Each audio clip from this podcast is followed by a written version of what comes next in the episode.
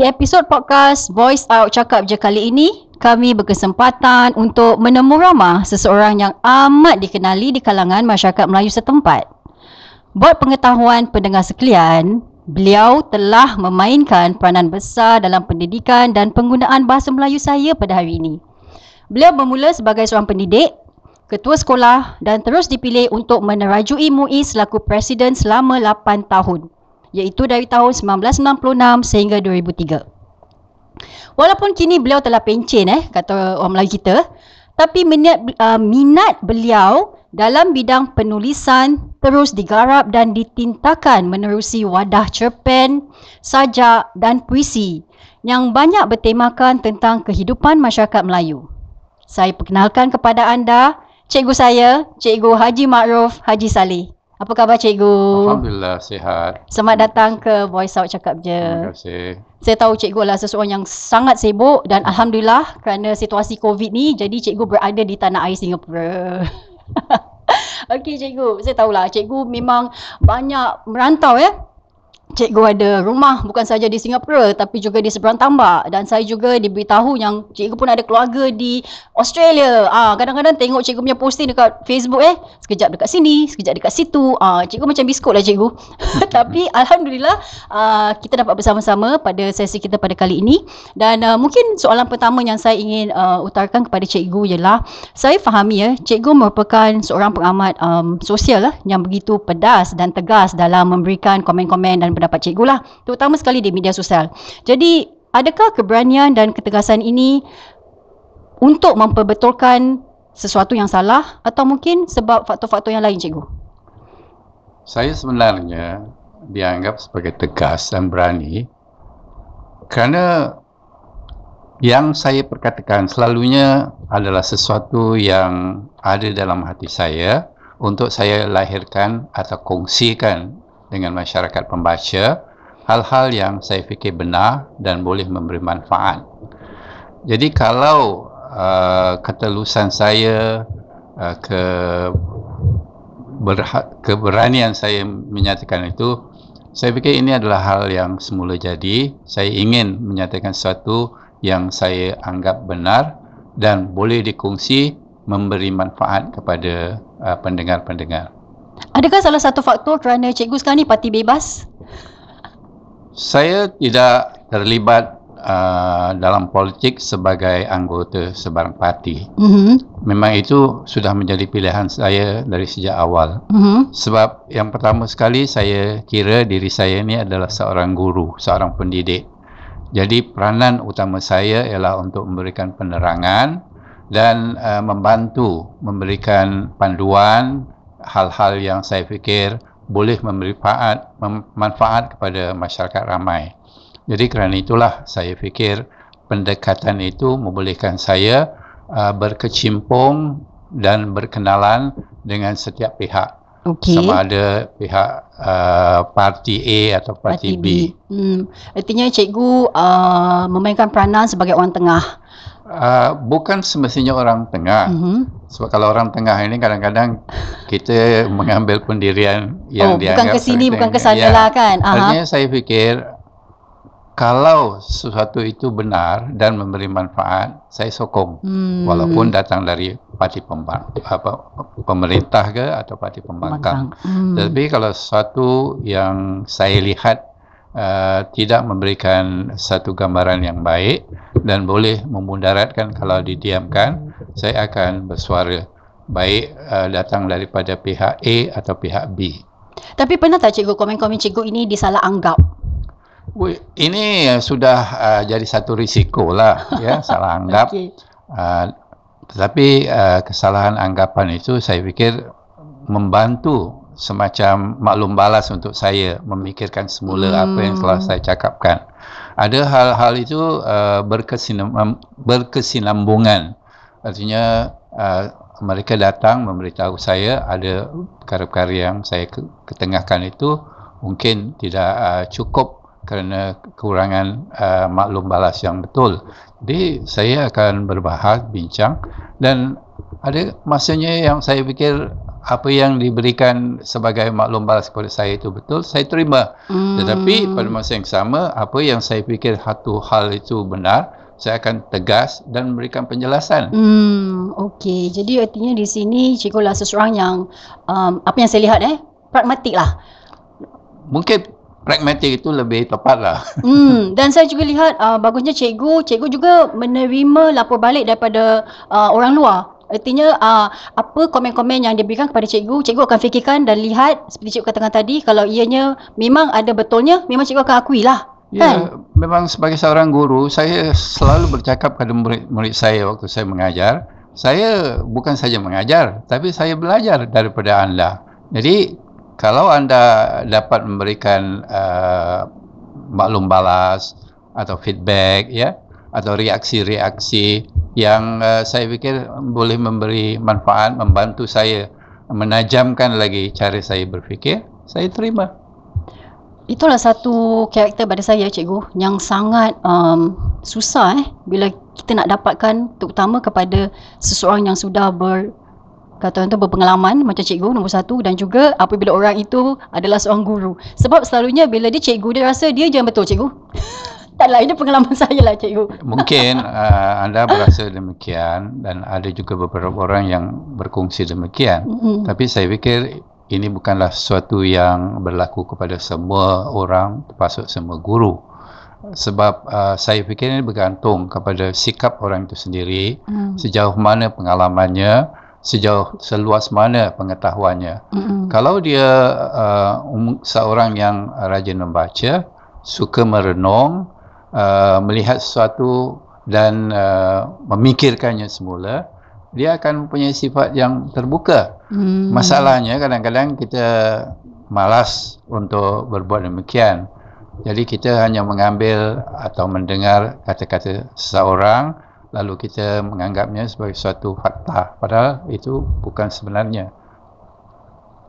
Okey, saya belajar dua perkara eh. Untuk menjadi seorang yang uh, dihormati, pertama kita mesti mempunyai sifat yang terbuka dan kedua, kita bukan saja perlu bela- mengajar tetapi dalam masa yang sama kita juga uh, belajar. Ya, bagi saya konsep belajar sepanjang hayat Hayat. inilah yang harus uh, kita gunakan bukan saja belajar tu menghadiri kursus tapi kita mendengar. Satu Betul. lagi uh, mungkin dapat saya kongsi Mm-mm. Saya suka mengembara dan Ah. saya banyak mengembara kerana pekerjaan saya dan Hmm. juga kerana minat saya. Tetapi saya lebih cenderung untuk pergi ke tempat-tempat yang saya boleh belajar daripada Hmm. apa yang mungkin saya tidak dapat di tempat saya sendiri. Jadi selain uh, umpamanya tempat-tempat rasmi yang Mm-mm. sudah disediakan dalam jawatan uh, lawatan uh, rasmi, Mm-mm. saya sengaja memilih tempat-tempat tempat orang berkumpul, ya, tempat, tempat penginapan, ya, Tempat orang yang biasa-biasa pergilah cikgu. Ya, jadi dengan hal yang demikian uh, saya dapat uh, rumusan yang lebih menyeluruh.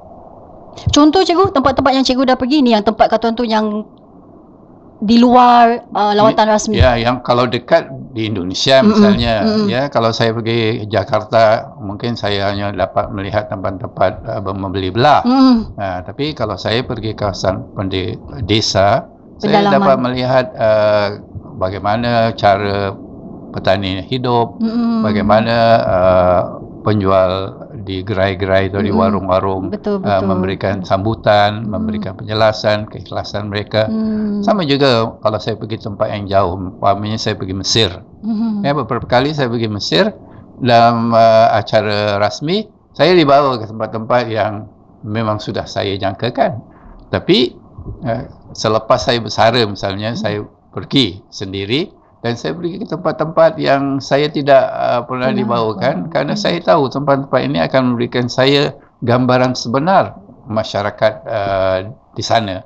Umpamanya kalau saya nak tahu apa yang dikatakan masyarakat miskin, saya pergi ke kawasan tempat tinggal uh, orang-orang miskin, saya melihat bagaimana mereka memberikan reaksi, bagaimana mereka rajin bekerja, bagaimana mereka setelah kerja uh, sehari semalam masih tinggal di kawasan-kawasan Babrok. Oh. Jadi saya mendapat kesan uh, bahawa gambaran yang kita dapat daripada lawatan depan-depan rasmi ini tidak semestinya sama menggambarkan kehidupan masyarakat umum yang uh, yang lain. Berbagai-bagai lah ya. cikgu ya. Sebab selalunya di media sosial ataupun di media kita selalu lihat benda yang cantik-cantik. Kan? Benda yang ingin dipaparkan lah. Ya. Dan kadang-kadang kita perlu kata orang tu um, mengambil inisiatif sendiri untuk melihat sendiri dengan mata kita. Betul. Sebab pengalaman itu jauh uh, perjalanan luas, Luas. pemandangan. Benar-benar. Okey cikgu, uh, saya ingin uh, menyentuh tentang isu pasca pilihan raya ya. Kurang seminggu yang lalu kita semua rakyat Singapura telah berpeluang untuk uh, mengadakan atau membuat undi, undi kita dan uh, komen cikgu tentang keputusan kepimpinan yang kita telah dapat baru-baru ini. Adakah ia menunjukkan sesuatu? Adakah ini satu tanda yang masyarakat kita inginkan sesuatu yang baru? Dapat cikgu? Saya fikir sebelum uh, keputusan uh, pilihan raya itu berlaku, umumnya orang memberikan satu gambaran bahawa parti pemerintah akan kembali mendapat kuasa. Tetapi ramai juga yang uh, memberikan harapan supaya kali ini akan lebih ramai hmm. orang yang menyatakan hasratnya untuk melihat parlimen kita mempunyai suara-suara alternatif Hmm. dan keputusan yang berlaku uh, mengesahkan harapan itu telah berlaku. Artinya walaupun uh, PAP mendapat uh, kerusi yang Atau banyak. terbesar, Hmm. tetapi peratusan undi yang tidak mengundi PAP juga telah bertambah lebih baik, lebih besar daripada pilihan raya tahun 19 uh, 2015 Hmm. ya dan uh, kerusi yang dimenangi oleh pihak parti pembangkang juga telah bertambah. Hmm. Jadi ini uh, merupakan hasrat yang uh, terlaksana. Jadi saya fikir sekarang ialah bagaimana dengan kedudukan baru ini kita harus uh, menjalani uh, keadaan pasca pilihan raya 2020. Okey, saya akui cikgu benar. Uh, itulah satu keputusan yang juga agak memanjatkan diri saya sebab kita dapat melihat ya peratusan bagi um, pihak um, PAP telah menurun lah kan berbanding dengan pada tahun uh, 2015. Mungkin um, jika kita bercakap tentang kesediaan masyarakat uh, Singapura untuk mendapatkan um, Perdana Menteri yang baru. Mungkin ini adalah satu-satu faktor. Adakah cikgu merasakan yang DPM Heng um, bersedia untuk memimpin Singapura? Saya fikir setiap orang yang uh, diberikan amanah untuk menggantikan uh, generasi pemimpin hari ini sudah diperhalusi uh, dan sudah mendapat uh, kepercayaan daripada kawan-kawan uh, mereka. Dalam hal ini saya fikir ini adalah satu uh, hakikat yang tidak boleh kita nafikan. Cuma bila berlaku sesuatu perubahan oleh kerana adanya keadaan-keadaan yang berbeza, Mm-hmm. sesuatu pandangan yang dibuat sebelumnya mungkin terjejas. Ya. Jadi umpamanya uh, DPM Heng Mm-hmm. telah dianggap oleh kawan-kawan sebayanya yang kita tahu di sini sebagai kumpulan G Mm-hmm. 4 uh, pada waktu ia terpilih untuk memimpin sebagai gener- wakil kepada generasi G4 situasi waktu itu memang membolehkan anggapan tersebut diterima tetapi seperti yang disebutkan oleh uh, PM Lee sendiri Mm-hmm. Pilihan raya kali ini telah memberikan banyak uh, isyarat-isyarat bahawa apa yang dicapai sebelum ini memerlukan satu tinjauan semula, penilaian semula. Jadi ini terpa, ter, termasuk ya uh, merenung semula keputusan telah dibuat sebelum itu. Kalau uh, kita lihat semasa dia memberikan uh, kenyataan selepas pilihan raya Mm-mm. PM Selepas Lee memenangi. ada mengisyaratkan dia tidak akan serta-merta ya uh, berundur selepas pilihan raya ini. Artinya kalau orang yang bijak uh, meneliti pandangannya itu adalah satu isyarat bahawa kumpulan pemimpin lama seperti dirinya akan uh, meneruskan uh, tugas kepimpinan mereka untuk seketika sebelum keadaan menjadi lebih mantap sehingga boleh uh, diserahkan kepimpinan itu kepada G4. Cuma dia tidak menyatakan kemungkinan uh, DPM hang uh, diubah kedudukannya. Jadi artinya kepercayaan kepimpinan lama kepada DPM hang Hang. mungkin kekal cuma masa untuk memindahkan kuasa itu akan ditangguhkan sementara. Okey. Hmm, interesting. Okey.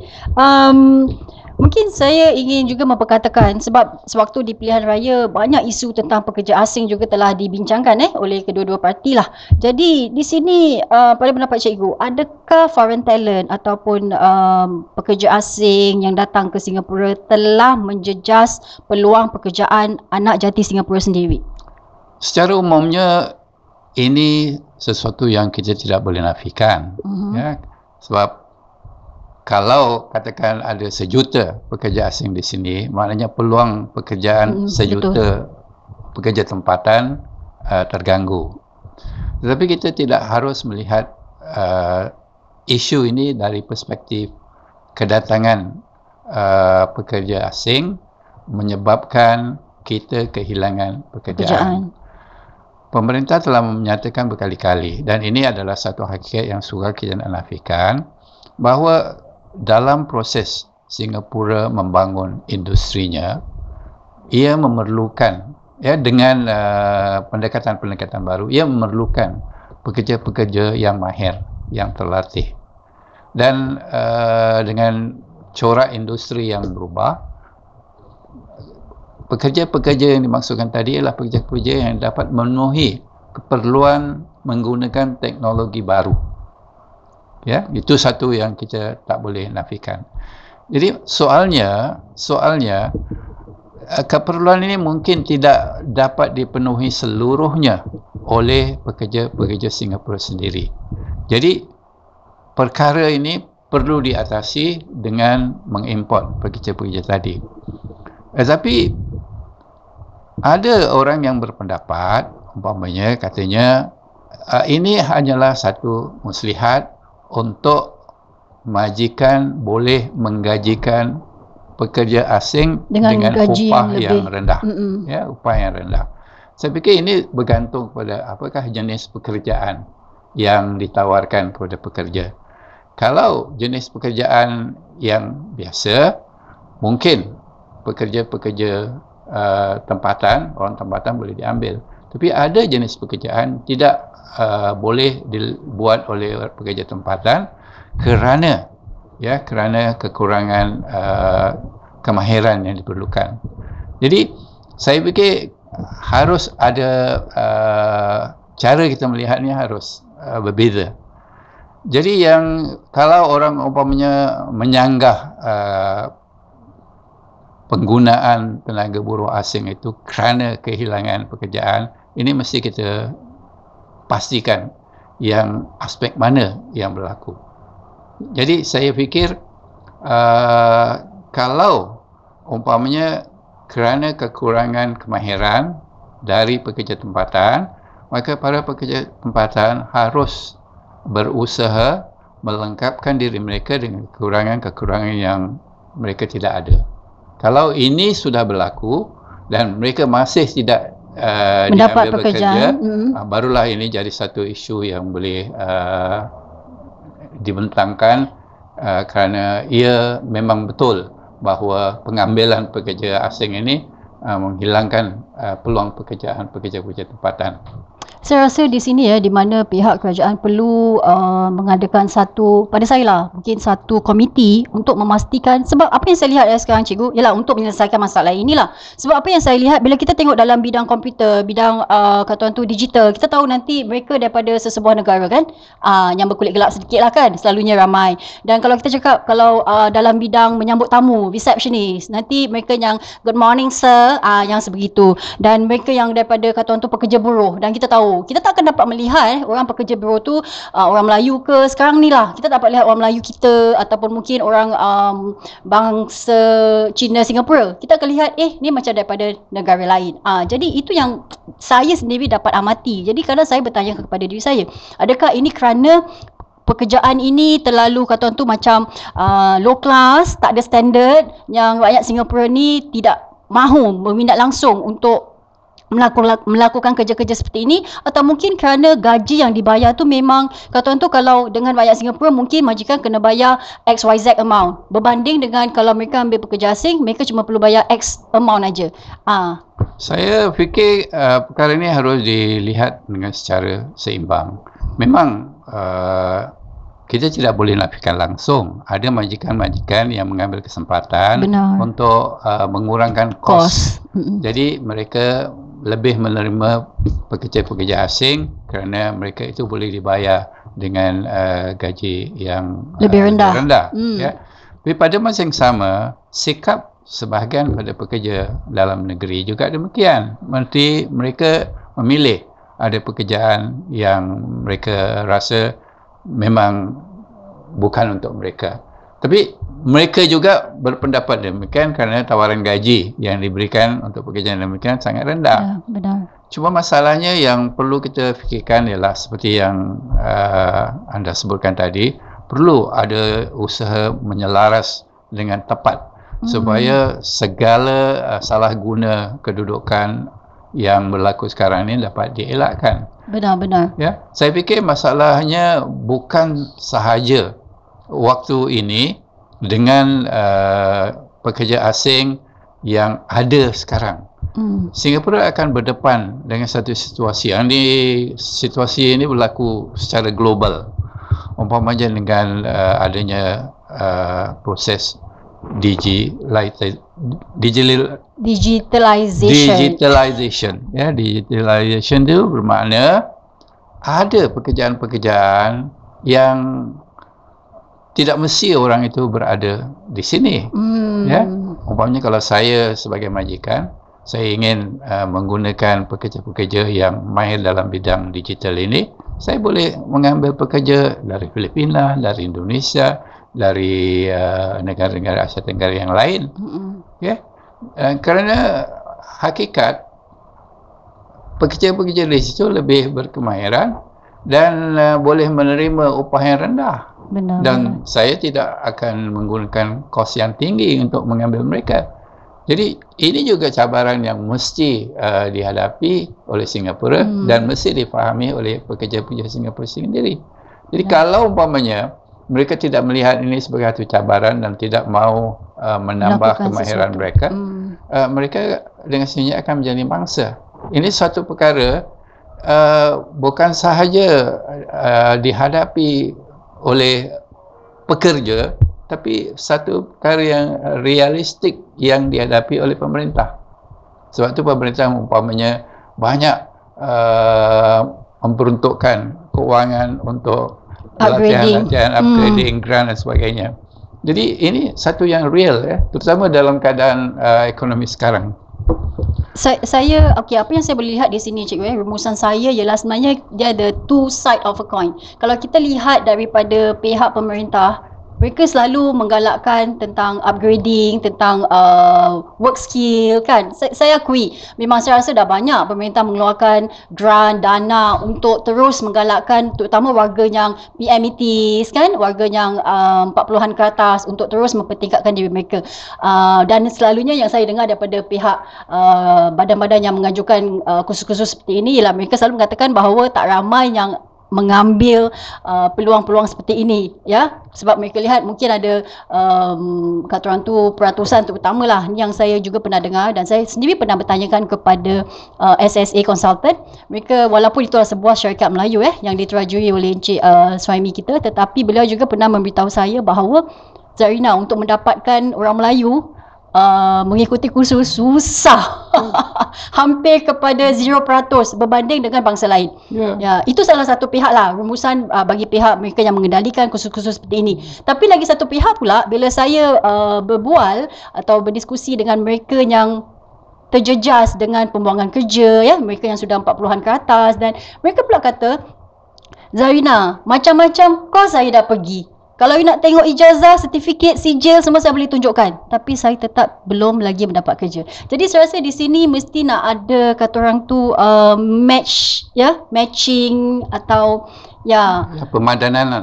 benar benar benar pemadanan. Saya fikir uh, ini adalah satu perkara yang benar-benar sedang mengancam Benar, masa benar, depan masyarakat ataupun pekerja kita. Mm-mm. Ya.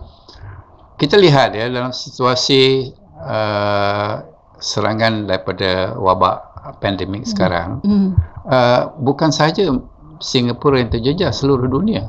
benar. Umpamanya Singapura mau mendapatkan pekerja-pekerja berkemahiran termasuk mengambil uh, pekerja dari luar kerana dapat uh, menghasilkan produk ataupun uh, khidmat yang boleh dipasarkan di seluruh dunia. Kalau untuk pasaran Singapura saja, saya fikir tidak akan ada MNC yang berani melabur di Betul. sini. Mhm, Tetapi keadaan uh, pandemi ini menjejas benar. semua negara di dunia sedang mengalami keadaan yang serupa. Jadi artinya pasaran untuk barang-barang ataupun uh, perkhidmatan yang boleh ditawarkan uh, oleh Singapura juga terjejas. Benar benar. Jadi saya fikir ini harus uh, satu uh, perkara yang real ya, yang Mm-mm. betul-betul berlaku, yang boleh uh, sama-sama difikirkan. Mungkin uh, seperti yang dicadangkan tadi ada sebuah badan atau panitia yang meru- ma- ma- meninjau, Mm. uh, membuat analisis dan uh, memberi rekomendasi. Tapi isu yang penting ini bagaimana kita mengawal uh, pasaran dunia.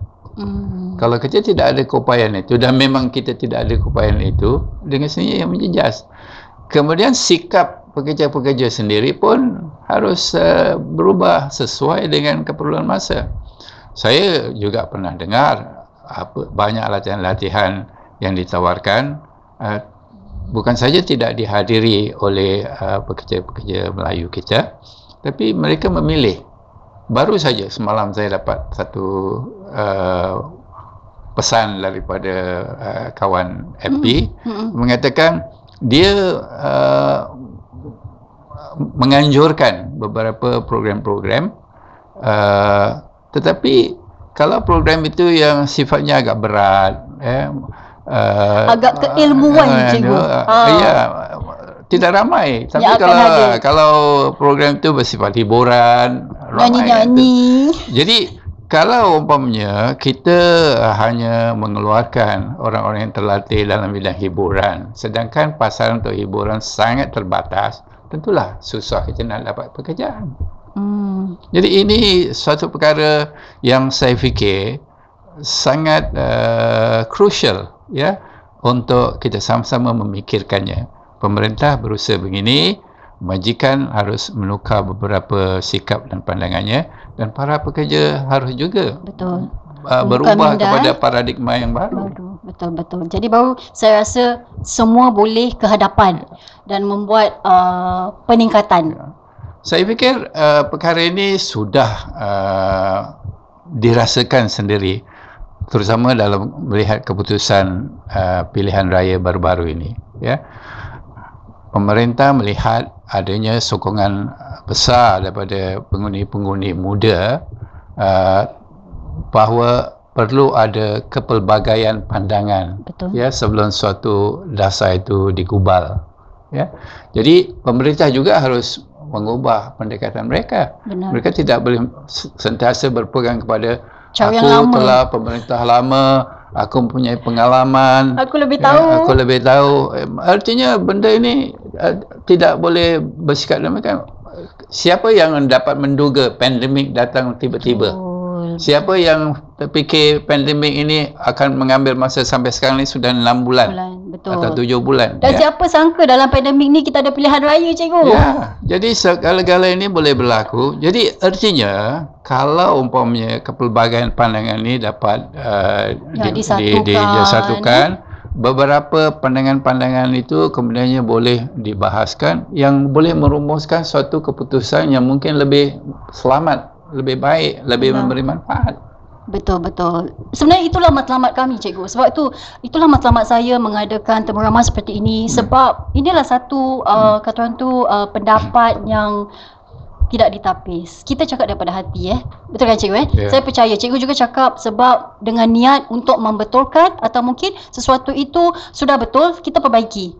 Ya, yang dapat memberi manfaat kepada semua pihak. Ya, saya sentiasa berpendapat bahawa ya pemerintah itu ada kelemahan, ya.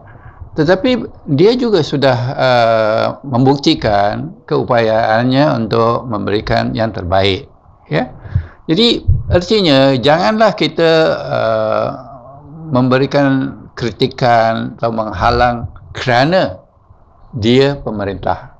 Sebagai orang Islam, kita ini disuruh uh, menyokong atau membantah bukan atas dasar dia ni kumpulan A dan dia ni kumpulan B.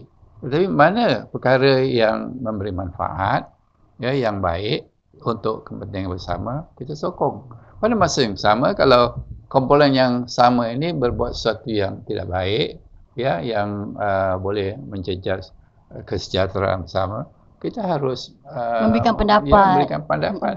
Kalau perlu kita bantah, kita bantah. Benar. Jadi saya fikir uh, di antara isyarat yang diberikan uh, dalam Pilihan raya. yang baru ni ialah uh, tidak semestinya kalau kita mengkritik satu dasar daripada pihak establishment berarti kita uh, tidak suka kepada establishment.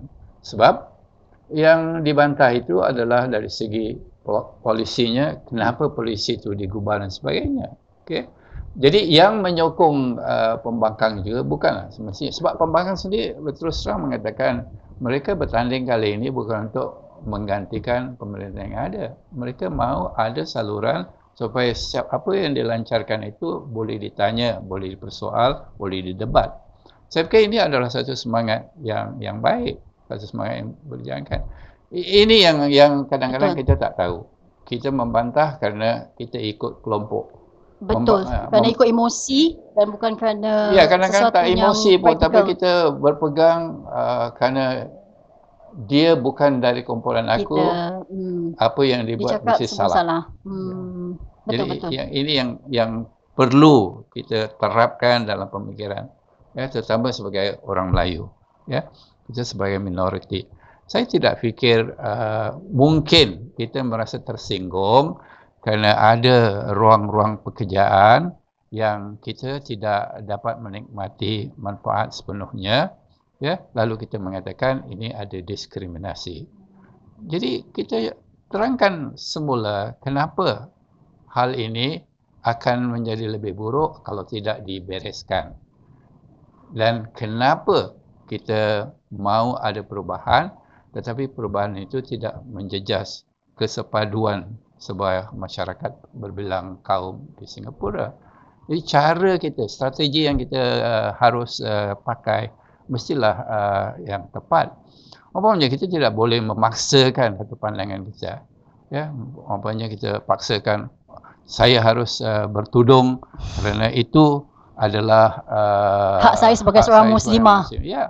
Sepatutnya dalam masyarakat uh, seperti ini, saya fikirlah ya, strateginya ialah bertudung itu adalah satu pilihan pakaian dan sebagai uh, warga uh, sesebuah negara, warga dunia, kita mempunyai hak uh, hak asasi sebagai manusia untuk memilih pakaian yang sesuai dengan kita selagi ia tidak mengganggu ataupun uh, meluputkan uh, satu budaya orang lain.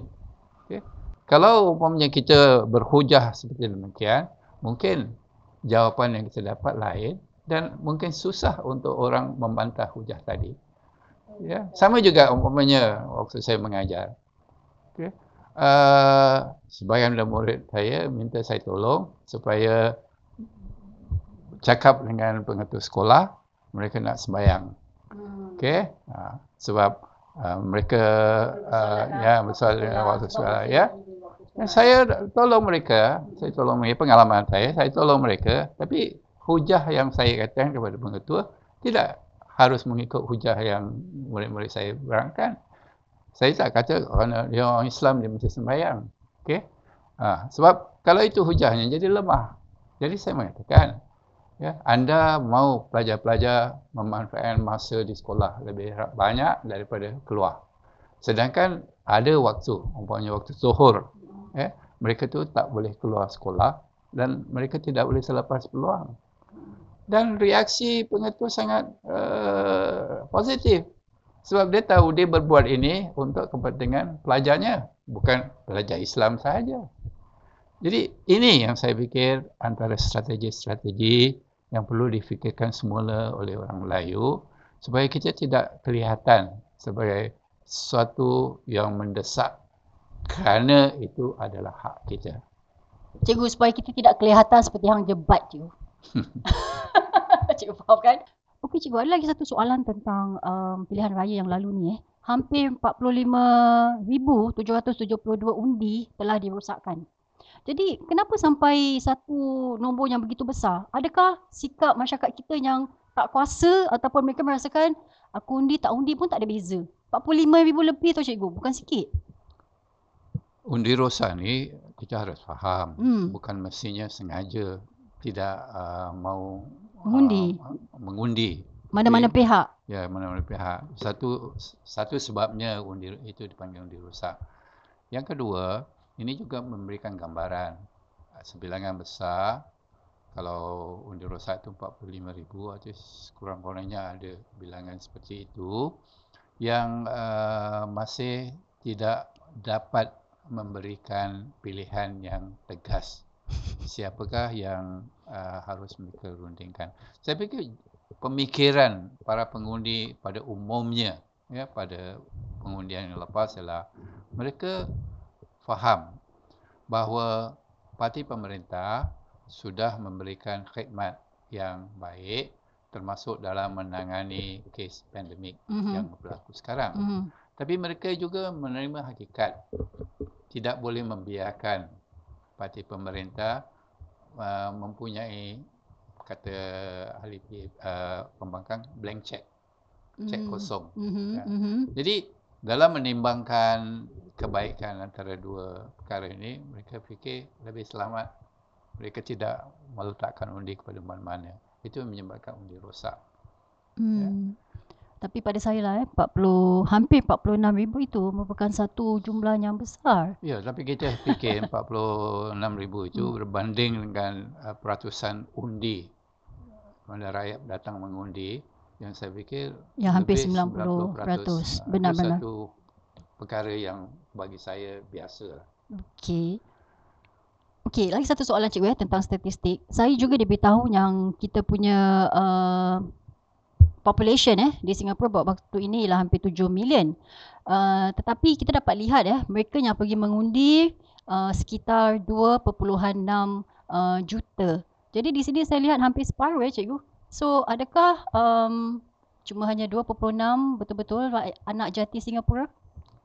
Bukan, dia kalau kita lihat ya, uh, mereka yang berkelayakan mengundi mm. ada kriteria tertentu. Mm-hmm. Ya uh, dari segi umur, dari segi kerakyatan dan sebagainya.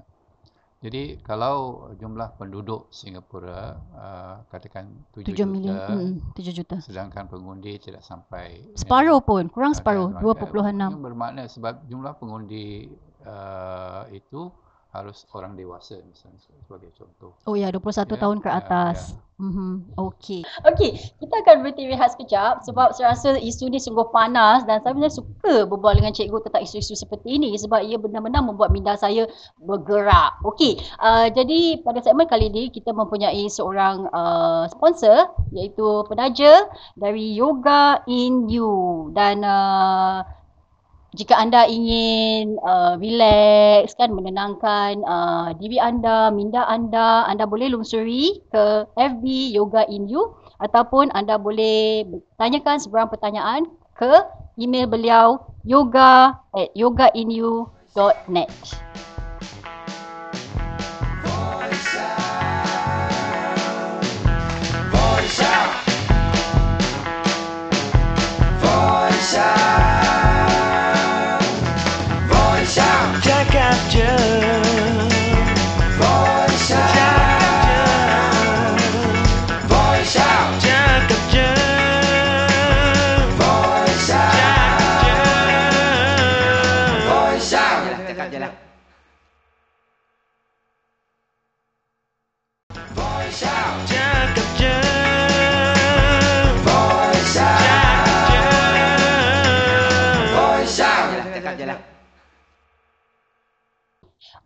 jadi saya akan uh, menyentuh tentang isu pilihan raya dan calon anggota Parlimen Melayu Singapura. Ya, saya rasa ini juga salah satu isu yang amat dekat dengan hati masyarakat Melayu dan uh, pastinya apa yang saya boleh lihat ya cikgu uh, tentang peranan anggota Parlimen Melayu kita uh, pada saya lah ya um, memang kita sudah melihat enam calon AP Melayu yang uh, muka baru ya yang telah dimasukkan ke dalam AP. dunia politik yes uh, dan kita juga telah melihat uh, alhamdulillah kira maksudnya uh, daripada pilihan raya ini kita telah melihat dua anggota Melayu pembangkang ya. Satu yang kata orang tu berpengalaman dan satu yang anak muda ya. Jadi pendapat cikgu adakah uh, AP Melayu eh um, masih lagi uh, mentah masak masih lagi belum berkaliber atau mereka dimasukkan di dalam dunia politik hanya sebagai statistik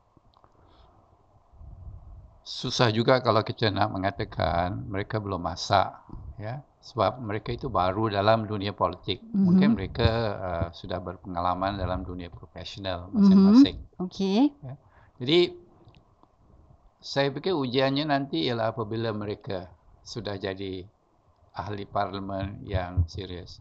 Bagaimana mereka uh, memberikan hujah-hujah, bagaimana mereka mendekati uh, rakyat yang mereka wakili. Ya. Apakah mereka uh, sama sahaja suaranya dan pendekatannya dengan apa yang kita pernah atau uh, sering terdedah padanya atau mereka boleh memberikan satu pandangan dari sudut pandangan yang lain. Jadi saya fikir untuk mengatakan mereka itu uh, mentah kerana itu uh, kita tidak begitu boleh meyakini mereka agak terlalu awal lah awal ya. okey saya akui saya akui Saya fikir satu lagi satu perkara yang perlu saya ingatkan ialah tidak mudah menjadi anggota Parlimen Melayu. Ya. Sebab walaupun dikatakan anggota Parlimen Melayu ini mewakili etnik Melayu seperti yang diperlukan dalam pembentukan GRC. Tetapi hakikat mereka itu bertanding untuk mendapatkan suara pengundi yang bukan 100% Melayu. Hmm. Jadi mereka selalunya ya, mereka selalunya harus uh, meng, mengimbangkan apakah hasrat orang Melayu yang harus diketengahkan tetapi pada masa sama menjaga kepentingan masyarakat yang lain. Saya fikir ini adalah uh, suatu yang berlaku akibat faktor sejarah. Hmm. Ya, faktor sejarah sebab uh, dahulu apabila kita katakan mereka adalah wakil rakyat Melayu, Hmm. mereka diharapkan sangat untuk mewakili kepentingan Melayu. Ya. Tetapi dengan situasi uh, kependudukan yang berubah, kita harus mengimbangkan balik atau mungkin boleh mengendurkan balik ini di kalangan uh, masyarakat bahawa tidak semestinya ya MP Melayu itu dibebankan dengan tugas kepimpinan Melayu. Pada masa sama MP Melayu itu sendiri harus berterus terang mengatakan mereka sebenarnya tidak boleh ditanggungjawabkan sepenuhnya bagi mewakili Melayu sahaja. Yang pertama, bila mereka menjadi MP, ya, mereka ini diketengahkan atas nama parti. atas Mm-mm. dasar parti. Parti. Jadi first and all, ya, first and foremost mereka mesti mematuhi dasar parti. Kalau tidak, out you go. Itu yang kita lihat sudah berlaku beberapa kali, ya. Mm-mm. Jadi apa yang boleh mereka perkatakan dan ini sering mereka perkatakan ialah uh, mereka boleh berbincang uh, di sebalik tabir. Okey. Tapi orang Melayu sekarang tidak mau menerima hakikat semuanya dibincangkan di belakang tabir. Kerana terutama di kalangan orang muda, mereka mahu satu hal itu dibuat secara terbuka. Ya, asalkan uh, ada kemunasabahan dari segi memberikan agama. Jadi dua-dua pihak harus uh, berfikir. Saya fikir kesilapan uh, antara kesilapan masyarakat Melayu sendiri ialah mereka terlalu gairah untuk menjadikan MP Melayu ni pemimpin Melayu. Mm. Jadi ini telah mengecilkan sudut pandangan mereka. Padahal kalau kita lihat keperluan orang Melayu bukan saja keperluan politik. Ya, ada keperluan sosial, keperluan budaya, Mm-mm. keperluan ekonomi, Benar. keperluan agama. Jadi masing-masing bidang ini perlu Mm. ada suara-suara yang boleh dianggap sebagai mewakili kepentingan Melayu. Mm. Dan soal mewakili kepentingan ini juga harus uh, jelas. Mewakili kepentingan ini bukan makna either you are right or you are wrong. Kalau kita nak mempertahankan agama, maknanya yang lain semua salah. Saya fikir tidak boleh demikian. Sebab kita hidup dalam masyarakat majmuk. Apabila kita mengenengahkan suatu kepentingan, kita harus lihat. Ada mata yang melihat, ada telinga yang mendengar kita duduk dalam flat, kita tak boleh um, buat sesuatu sehingga menyinggung uh, jiran-jiran kita di sebelah. Jadi artinya suatu formula baru dalam kepimpinan Melayu mesti uh, dicari dan huraikan. Saya pernah menulis dalam uh, media sosial supaya orang Melayu mesti berusaha untuk mendapatkan kepimpinan baru yang bukan semestinya datang dari sudut politik. Mm. Kalau ada ahli politik yang bagus yang boleh uh, menonjolkan kepentingan yang menyeluruh begini, ya silakan. Tapi artinya ia tidak menutup ya kemungkinan kepimpinan Melayu itu bukan datang dari ahli politik. Lama dahulu eh waktu saya lagi zaman belia, saya pernah ketengahkan. Kadang-kadang kita ni terlalu banyak sangat mengharapkan MP Melayu datang uh, merasmikan program-program yang dianjurkan oleh badan-badan. Protokol lah cikgu. Kadang-kadang Saya fikir bukan protokol, tidak ada sesuatu yang protokol. Tapi kerana mereka mengharapkan ini, jadi MP Melayu juga sendiri agak keliru. Mm. Jadi kalau saya datang kepada satu undangan persatuan agama, saya akan katakan, majukanlah agama, agama ini benar. Tapi kalau saya diundang oleh satu uh, persatuan uh, burung, peminat burung, saya akan katakan, minat burung itu satu bagus, boleh mentenangkan fikiran. Mungkin juga kalau saya pergi ke satu persatuan lain, ya, persatuan pencak silat ke Santaran.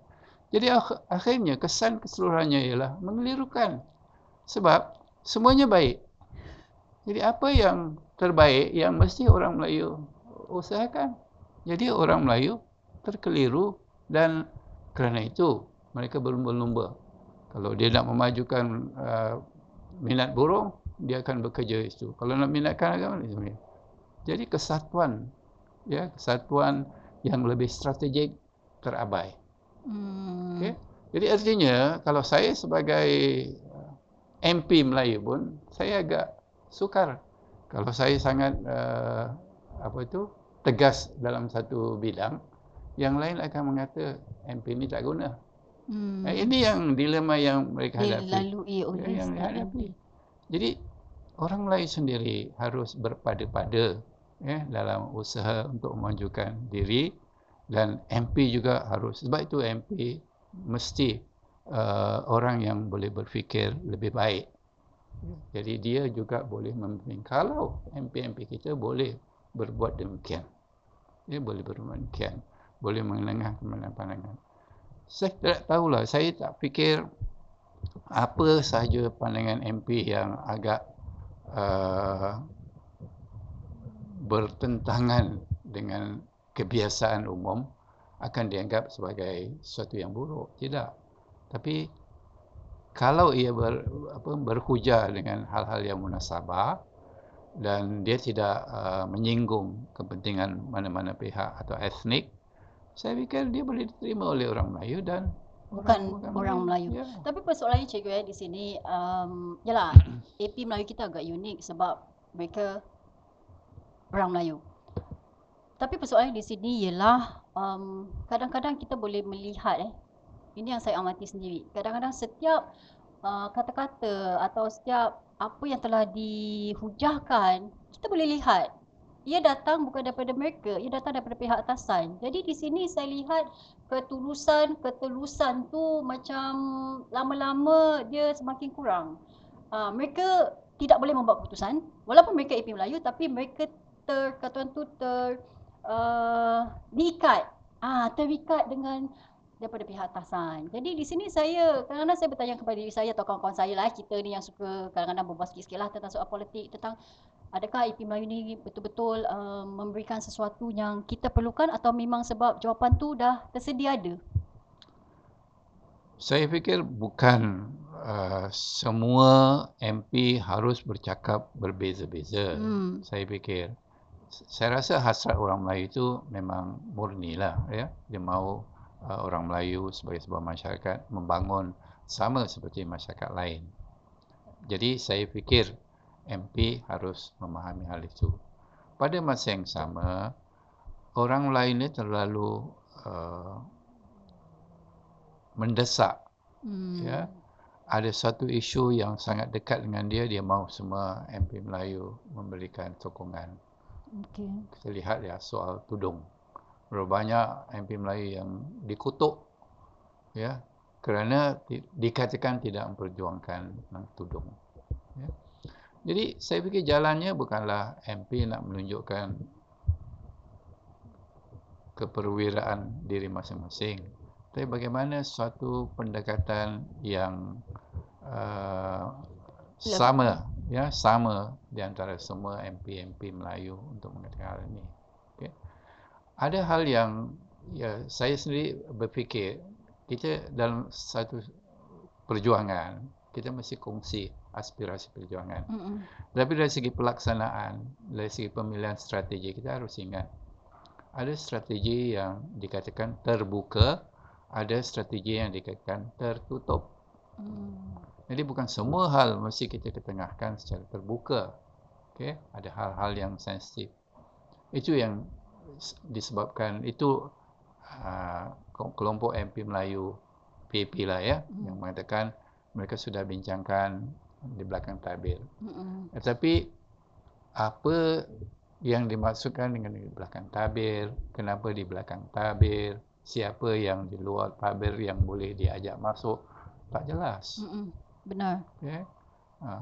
Kena ada juga kes-kes yang berlaku di mana apabila orang itu terlalu uh, lantang bersuara yang sifatnya agak cenderung kepada agama ataupun Melayu, orang itu tiba-tiba berada dalam kedudukan yang tak begitu uh, menyenangkan. Ya. Tapi kita tidak tahu sebenarnya apa hal itu kerana katanya ini suatu hal yang berlaku di belakang tabir. Jadi bagaimana orang Melayu nak kalau kita tidak ada maklumat yang jelas, kita punya rumusan selalunya mengelirukan. Itu Benar, satu benar. prinsip yang banyak orang tahu tapi tidak melaksanakan. Benar. Apa yang saya boleh katakan cikgu eh, rumusan saya ialah um, dalam kepimpinan sebenarnya kita mesti mempunyai sikap tidak kisahlah eh, apa yang kita pimpinkan tapi sebagai seorang pemimpin ini yang saya saya pelajari uh, dan saya amati sikap amanah ya untuk menerajui sama ada sesuatu uh, kumpulan yang kecil ataupun sebesar sesebuah negara memerlukan kita menjadi seorang yang amanah dan kita mesti tahu apakah niat asal kita untuk menjadi pemimpin kepada sesuatu kumpulan itu. Ya, itu di antara apa rempah ratus yang perlu ada. Tapi kita harus juga ingat, kita tidak boleh secara terbuka mengatakan kerana MP-MP kita gagal uh, mengelengahkan sesuatu isu, maka mereka tidak amanah. Benar-benar. Saya fikir itu harus. Saya mungkin saya Hmm. ini lebih banyak sebagai seorang Hmm. guru daripada sebagai seorang ahli politik contohnya ya. Mhm. Saya lebih berkecenderungan untuk melihat sesuatu yang baik itu kita galakkan, Betul. kita Kita sokong. sokong. Mhm. Sesuatu yang kurang baik itu kita tegur, Mhm. tapi dalam rangka kita mau mendidik satu kelompok yang faham bahawa kalau dalam Islam dia kata amar ma'ruf nahi mungkar. Ya, kita mesti dorong segala yang baik, kita mesti cegah sesuatu yang mungkar. Dan dalam Islam dikatakan mencegah yang mungkar itu dengan berbagai cara. Ya. Ah, Dengan tangan kalau kita ada kuasa dengan kata-kata atau dengan lidah kalau kita tidak punya kuasa untuk mengubah dan yang akhir itu dengan hati dengan membenci dalam hati tapi dengan hati itu adalah selemah-lemah iman ya, kalau kita boleh faham ini ya kita faham masyarakat juga faham. Kita tidak akan bergaduh sampai bercerai-berai. Okey? Artinya sekarang ini kita mungkin belum ada tangan. Ya digunakanlah. Apa lidah kata-kata. Itu yang satu juga dorongan kenapa saya terus menulis. Okey saya menulis saya bercakap saya minta pandangan. Okey?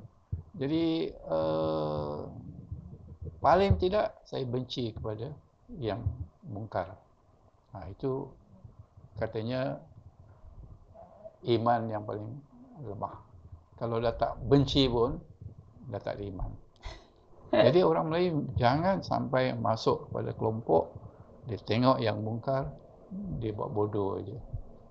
Islam dah bagi dah bagi Panduan. Ya. Kena bercakap benar bila kita berkata bercakap benar. Ya. Bercakap benar Boleh walaupun pahit. Ya. Dan ini ini banyak. Kemudian bila kita yang benar tu kita ambil yang benar itu ambillah yang benar ni kata Sayyidina Umar kata saya. Ambillah yang benar walau datang dari bejana mana sekalipun. Kita tak oh ni ni bukan aku punya grup. Tak boleh ambil. Yang benar tu Tuhan yang bagi kan benar tu. Betul. Sebab itu apa yang saya pelajari cikgu eh daripada perkongsian kita dan pencerahan cikgu tadi uh, baik yang memberi ataupun menerima nasihat mereka perlu uh, menerimanya dengan minda yang terbuka. Ya. Ya. Cikgu eh dengan open mindedness dan apa yang saya uh, boleh rumuskan daripada perbincangan kita tiba-tiba kata-kata ni termasuk di fikiran saya lah sebab saya pernah dengar ada uh, cendekiawan mem- memberitahu jangan lihat siapa yang berkata tapi dengar, dengarlah apa Hmm. yang telah Ya, dikatakan. ya. This is Voice Out Cakap Je. Terima kasih Cikgu Haji Ma'ruf uh, bin Saleh. Saya benar-benar teruja dapat berpeluang bersemuka empat mata bersama-sama cikgu saya. Dan uh, saya ingin mengucapkan jutaan terima kasih di atas masa dan perkongsian cikgu yang begitu terbuka. Dan harapan kami dari Voice Out Cakap Je semoga perkongsian ini tidak bermakna untuk mengenakan mana-mana pihak tapi kita bermatlamat untuk sekadar untuk berkongsi dan ia dapat uh, kita terima dengan minda yang terbuka dan moga-moga melalui perkongsian ini juga kita dapat melakukan atau membuat uh, tindakan yang lebih baik demi kebaikan masyarakat Melayu kita. This is Voice Out Cakap Je. Saya Zarina Zahrudin dan bersama-sama saya Panji Syafiee. Saya Ma'ruf Saleh. Saya ingin mendeklamasikan sebuah puisi berjudul Puisi yang Benar. Puisi yang benar. Yang benar mesti dipegang benar. Benar itu jelas. Bercakap kemas. Berfikir tuntas. Benar itu benar. Tak perlu samar. Benar itu tegas. Bergerak cergas. Tak berwajah culas. Yang benar jangan bikin onar. Merapu sini sana menuduh diri teraniaya. Benar ini itu dipertahan. Bersaksi pengadilan. Sumpah bukan mainan. Banyak sedikit. Bukan isu berbangkit. Cuma tambah sakit.